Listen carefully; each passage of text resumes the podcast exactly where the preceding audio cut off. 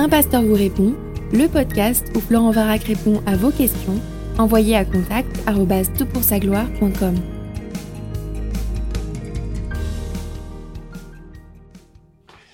La question est posée, pourquoi Dieu fait-il parfois faire le sale boulot, passer à l'interdit, lapidation, par son peuple alors qu'il pourrait le faire lui-même? Exemple, Ananias et Saphira. J'ai certaines réponses théoriques, bien sûr, mais lorsque je me mets dans la peau d'un homme en âge de combattre du temps de Josué, le cœur me manque pour aller massacrer ces hommes, femmes, vieillards et enfants de mes propres mains, ou encore pour lapider les enfants d'Akan, d'Akan, pour le péché de leur père. J'ai juste envie de crier, non, je ne le ferai pas. Fais-le toi-même, mais ne charge pas mes mains du sang de ces personnes. Fin de la question, au moins elle est posée de façon claire et directe, on sent l'émotion de celui qui nous la pose, et c'est une question compliquée. Alors quand je suis confronté à des questions compliquées, je demande à des amis beaucoup plus percutants, beaucoup plus informés que moi, et en fait je me suis dit qu'on pouvait partager le plaisir d'y répondre avec mon cher ami Guillaume. Bonjour Guillaume. Salut mon cher Florent, toujours un plaisir d'être avec toi et merci de, défausser comme ça sur tes collègues du Bon Combat. voilà, donc euh, Guillaume, euh, absolument incontournable sur euh, les réseaux sociaux intelligents de la théologie et de l'écriture. Il est aux commandes avec son collègue Pascal Denot d'un site concurrent, donc forcément beaucoup moins bon que le nôtre à toutpoursagloire.com. Et bien sûr, si j'en parle ainsi, c'est qu'on a beaucoup de respect euh, les uns pour les autres, parce que même si on n'a pas ici, euh, ici et là les, mêmes avis, euh, je sais qu'il y a un vrai cœur pour le Seigneur, pour la parole, et on est sur la même trajectoire d'essayer du mieux que l'on peut de contribuer au corps du Christ, à l'Église, à se faire une idée informée de ces, de ces questions. Alors justement, Guillaume, toi qui es notamment docteur maintenant, avec une thèse sur l'Ancien Testament, ça touche beaucoup l'Ancien Testament, comment est-ce que tu répondrais euh, cet il y a plein de choses à dire sur un sujet comme celui-là, qui est effectivement une question complexe et difficile, mais il y a une chose que je veux d'emblée affirmer, c'est que c'est pas un sale boulot.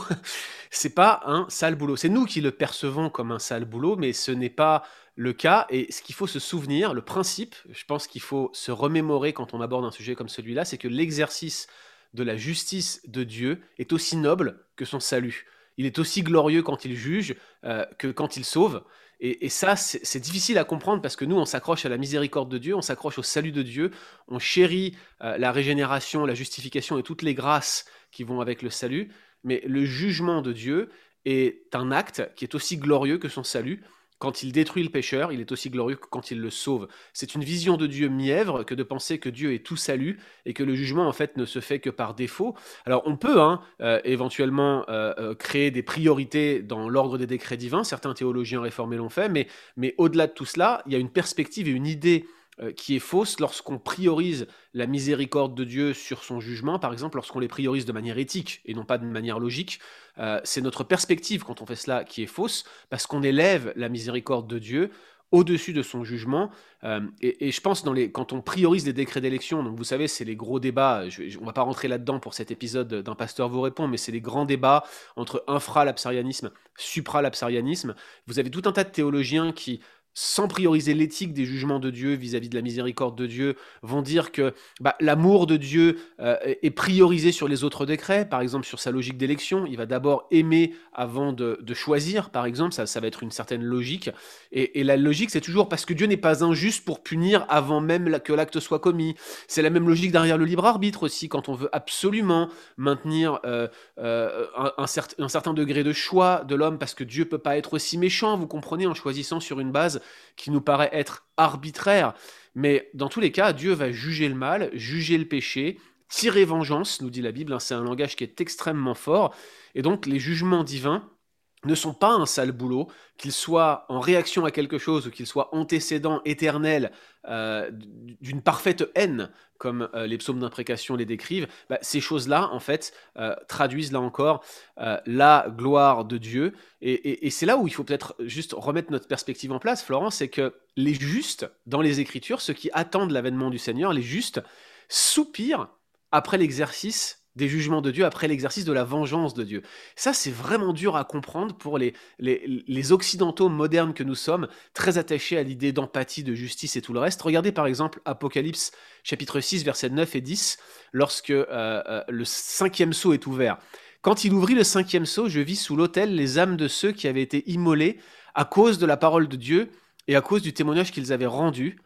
Ils crièrent d'une voix forte en disant Jusqu'à quand, Maître saint et véritable, tarderas-tu à juger et à tirer vengeance de notre sang sur les habitants de la terre? Et Dieu leur donne de quoi patienter euh, dans la suite de ces versets. Mais vous voyez cette attente très forte des justes qui ont été immolés, qui sont sous l'autel. Eh bien, ils attendent quoi? La vengeance de Dieu, les jugements de Dieu. Ils attendent son avènement. Et ça, Florence, c'est important parce que quelque quelle que soit notre, position sur, le retour du Seigneur, que vous ayez la mienne, qui est euh, la bonne position, ou celle de Florent Varac, qui est une autre position, eh quand le Seigneur va paraître pour le jugement dernier, oui, on va prendre plaisir en son avènement parce qu'il sauve, mais on va aussi prendre plaisir en son avènement parce qu'il juge. On ne peut pas distinguer comme ça euh, deux aspects de l'avènement euh, du Seigneur. On ne peut pas juste prendre part à la partie salut, tandis qu'on serait sceptique ou même qu'on repousserait la partie jugement.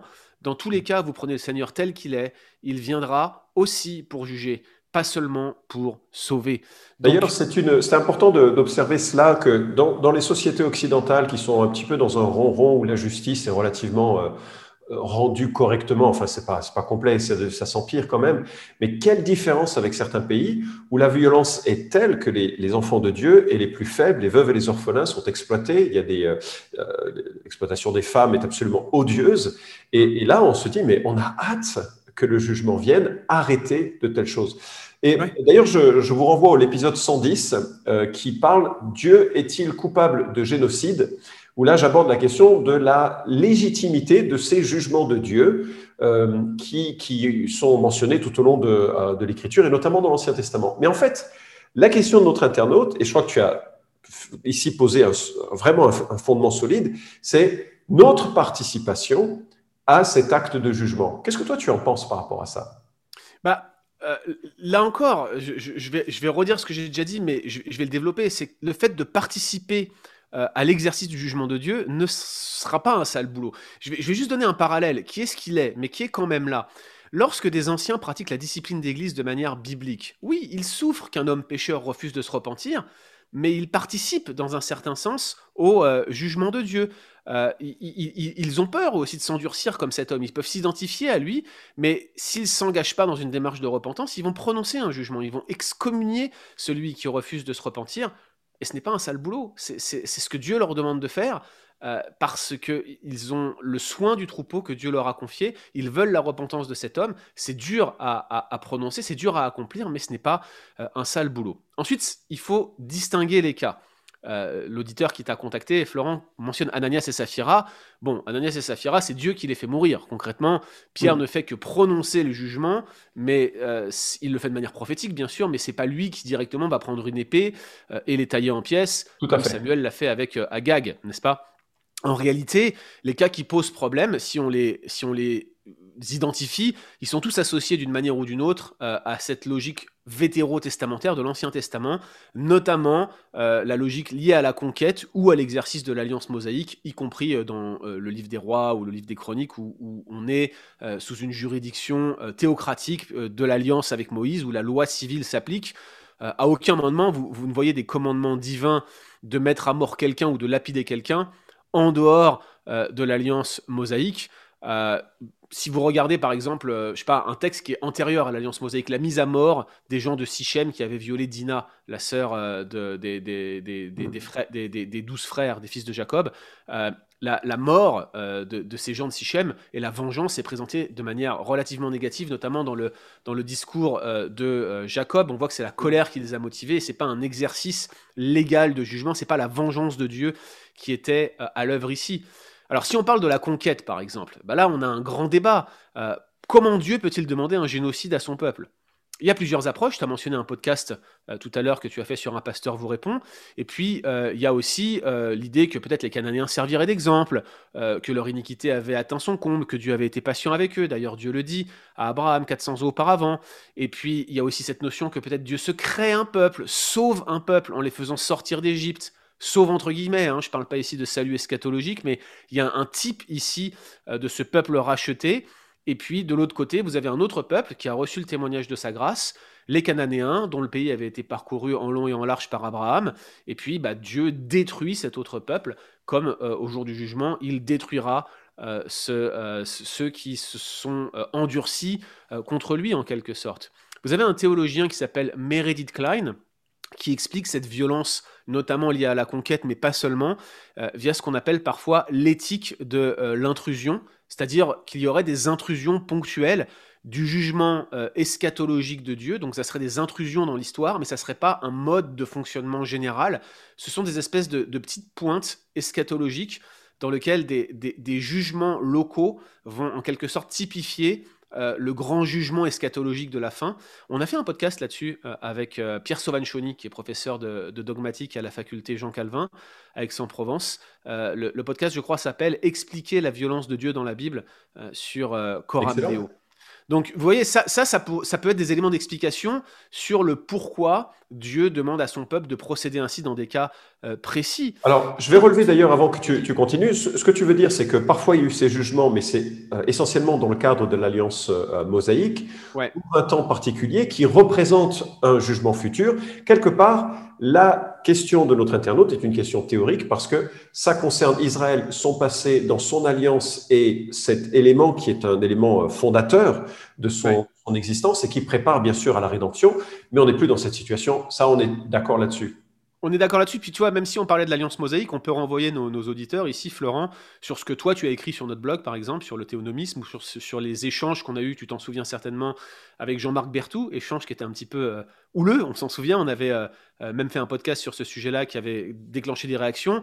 Nous, on pense que la loi civile qu'on retrouve dans l'Ancien Testament, qui devait être exercée dans l'Ancienne Alliance, obéissait à des, à des principes d'accommodation et que dans la Nouvelle Alliance, on n'a pas à transposer ces lois. Bref, nous ne sommes pas appelés à lapider comme c'était le cas dans l'Ancien Testament. Ça ne veut pas dire que si vous étiez un homme pieux, un homme de foi dans l'Ancien Testament, vous n'auriez pas pu être confronté à ces situations où on vous demandait de mettre à mort quelqu'un, comme par exemple cet homme euh, qui avait ramassé du bois le jour du sabbat, n'est-ce pas? Oui, d'ailleurs, justement, on retombe sur cette question. Est-ce que ce serait un péché de refuser de le faire? Parce qu'on sent dans la question de cet internaute une sorte d'exaspération d'une telle demande de la part de Dieu sur lui. Alors c'est une demande très théorique parce qu'elle n'aura pas lieu. C'est, il est dans l'ère de la grâce, si, dans l'ère de, de, l'Église. Mais s'il se trouvait euh, il y a euh, 3500 ans aux côtés de Moïse et qu'il ait cette charge, euh, s'il l'avait refusé, aurait-il péché? Alors, la question elle est posée en termes éthiques et moraux. Est-ce qu'il a péché? La réponse est oui. Je vais expliquer pourquoi. La réponse est oui parce que refuser d'obéir à Dieu, c'est commettre un péché, quoi que Dieu demande. Si Dieu te fait une demande quelle qu'elle soit et que tu n'y obéis pas, tu passes à côté de sa demande et de son commandement spécial, et donc à partir du moment où tu as fait cela, tu as commis quelque chose qui s'oppose à la volonté révélée de Dieu, à un commandement spécial envers toi. Par exemple, quand Dieu demande à Abraham d'aller sacrifier son fils, Abraham y va, bien sûr, Dieu arrête sa main, mais Abraham y va quand même. Il aurait refusé, il aurait péché, notamment par incrédulité, puisque c'était un test de sa foi qui était mis en place à ce moment précis. Donc ça, sur le principe, c'est ce qu'on pourrait répondre. Maintenant, je veux dire, cette, empathie et cette euh, euh, volonté de ne pas faire de mal à son prochain, notamment son prochain qui est aussi pécheur que lui, quand on connaît ces choses-là, on, peut comprendre la réticence euh, de notre auditeur à ne pas aller dans cette direction-là. Néanmoins, je le redis, s'il s'agissait de mettre sous discipline quelqu'un dans l'Église, mm. euh, un homme pieux serait prompt à exercer la justice de Dieu temporelle dans le cadre de l'Église. Ce qui gêne finalement, c'est que l'exercice des jugements divins puisse prendre la forme euh, d'une violence ou d'une mort. Mm. Et je crois qu'ici, il ne faut pas sous-estimer le fait que nous avons un certain formatage moderne où mm. euh, nous vivons dans une société où la notion de mort et même de violence sont exclus, mais refont intrusion régulièrement à cause de, de, différents facteurs. Vous voyez, par exemple, en France, vous avez eu les gilets jaunes euh, récemment, c'est la, violence est revenue euh, de manière sociale, sociétale dans l'actualité de manière flagrante. Donc la violence est toujours là, mais, mais on tend à essayer d'oublier. Euh, on cache les, les, les, les, choses qui nous choquent ou la mort, par exemple. On, organise, c'est un autre sujet d'un autre podcast, par exemple, mais on organise des véritables mouroirs au travers des, EHPAD et, autres, et, autres centres dans lesquels on place les personnes les plus âgées de la société. Il y a toute une question ici qu'on pourrait se poser bibliquement si c'est logique de mettre les gens en EHPAD, par exemple mais la réalité, c'est que c'est ce que disait Blaise Pascal, l'homme, ne pouvant vaincre la mort, s'était forcé de ne plus y penser, et on est dans une société aujourd'hui où on est complètement aseptisé en ce qui concerne la violence et la mort, on veut l'éviter, on veut se cacher les yeux, et quand elle nous saute aux yeux, euh, elle, nous, elle nous choque, elle nous, elle nous blesse, euh, elle nous agresse, et on veut surtout pas être participant de cela. J'ai bientôt 42 ans, euh, Florent. Le, le, premier cadavre de mon existence que j'ai vu, c'est celui de ma grand-mère il y a à peine 3 ans deux ans même, tu vois. J'en mmh. avais jamais vu auparavant. Je veux dire, les gens de l'ancienne génération, avant les, avant les 30 glorieuses, vous voyez, et avant même les baby boomers, là, ceux qui sont nos parents, enfin ceux qui sont les parents des gens de, ma génération, euh, mais ils, savaient ce que c'était qu'égorger un cochon ou tuer une poule, tu vois. Nous, nous on n'a jamais réellement fait ce genre de choses-là, ou très peu d'entre nous l'ont fait. je vais te faire une confession, ça va être une confession publique, mais euh, ma femme m'a dit d'aller trouver un rat qui, qui circulait près de, de là où se trouvaient les, poules, et, et c'était un gros rat qui avait été attrapé à moitié par la par, par une, sorte de, tapette là. Et j'étais tellement ému pour ce rat que j'ai pas eu le courage de le, de, le, tuer. Et je comprends tout à fait ce que tu dis parce qu'on a, on a déconnecté cette, euh, euh, le, type de rapport de, lutte qu'il y a dans, cette, dans cette nature. Ah, mais c'est absolument le cas. Puis tu sais, j'avais vu un film il y a quelques années sur euh, c'est un film avec Brad Pitt, tu sais, euh, un, espèce de tableau en quatre, euh, en quatre volets avec un, attentat qui est, enfin, un, jeune garçon qui tire au Maroc sur un bus dans lequel la femme de Brad Pitt est touchée. Enfin, il y a toute une histoire derrière tout cela. Et pendant ce temps-là, il y a la personne, une, une, une femme mexicaine qui était euh, en train de garder les enfants de Brad Pitt aux États-Unis, qui passe la frontière parce qu'elle devait aller à un mariage au Mexique avec les enfants euh, de Brad Pitt. Et puis les enfants, pour la première fois de leur vie, ils assistent à des gens qui tuent des poules et des cochons. Ils sont choqués, ils veulent rentrer chez eux parce qu'ils n'avaient jamais vu ça. Et vous voyez, il y, a quelque chose ici qui, qui, qui est du domaine de la vraie vie qui nous échappe parce qu'on vit dans une culture complètement aseptisée où on a enlevé ces éléments-là, on veut plus voir ça. Et, du coup, dès qu'on a affaire à de la violence, cela nous choque. Mais on oublie que l'horreur du péché est dépeinte dans la Bible au travers des jugements qui y correspondent. Les jugements de Dieu sont violents parce que le péché, c'est dégueulasse, grave et tout aussi violent si ce n'est plus. Les jugements de Dieu sont justes parce que le péché est horrible.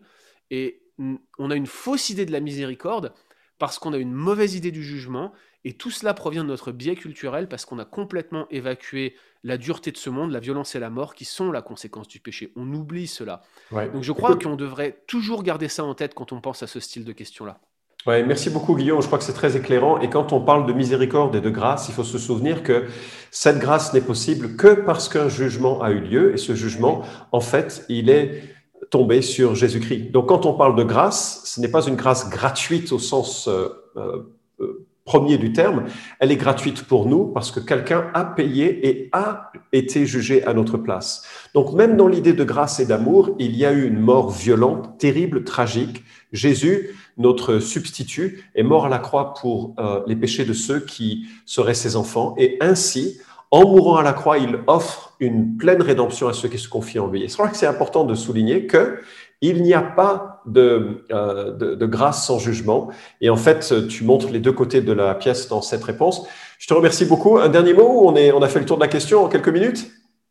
Écoute, je pense qu'on a fait relativement le tour de la question. Je dirais que si vous voulez vous exercer et mettre en pratique, vous pouvez toujours appeler Florent qui vous invitera chez lui pour tuer son rat. Peut-être qu'après, vous serez plus disposé à l'exercice des jugements de Dieu. Merci beaucoup, je ne donne pas mon adresse. Écoutez, merci pour euh, d'avoir suivi cet épisode avec nous, question solennelle avec euh, euh, vraiment un enjeu derrière, mais on espère que avoir pu répondre ainsi à ta question. À bientôt. Vous pouvez suivre cette chronique hebdomadaire Un pasteur vous répond sur SoundCloud, iTunes et Stitcher. Retrouvez les questions déjà traitées sur toutpoursagloire.com. Si vous aimez ce podcast, merci de le partager sur les réseaux sociaux et de laisser une note sur iTunes. À la semaine prochaine!